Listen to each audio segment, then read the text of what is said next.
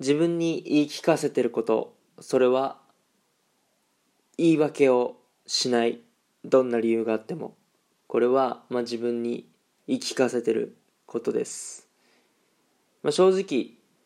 自分に適した環境っていうのは、まあ、どこかにあるはずなんです。あるはずなんですけど、まあ、それを見つけるのってやっぱり一苦労なんですよね。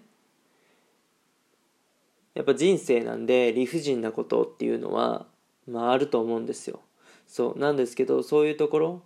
にぶつかった時に人間ってやっぱ弱いので基本的に言い訳をして楽な方向に行っちゃうんですよね。でもそこで楽な方向に行かずに立ち向かってる人がまあ結果を出してる人なのかなって僕は思うので。まあどんな理由があっても言い訳をしないまずこれをしない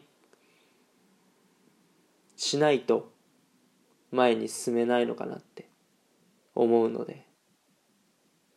僕はいつもどんな理由があっても言い訳をしない。これを胸にやってます。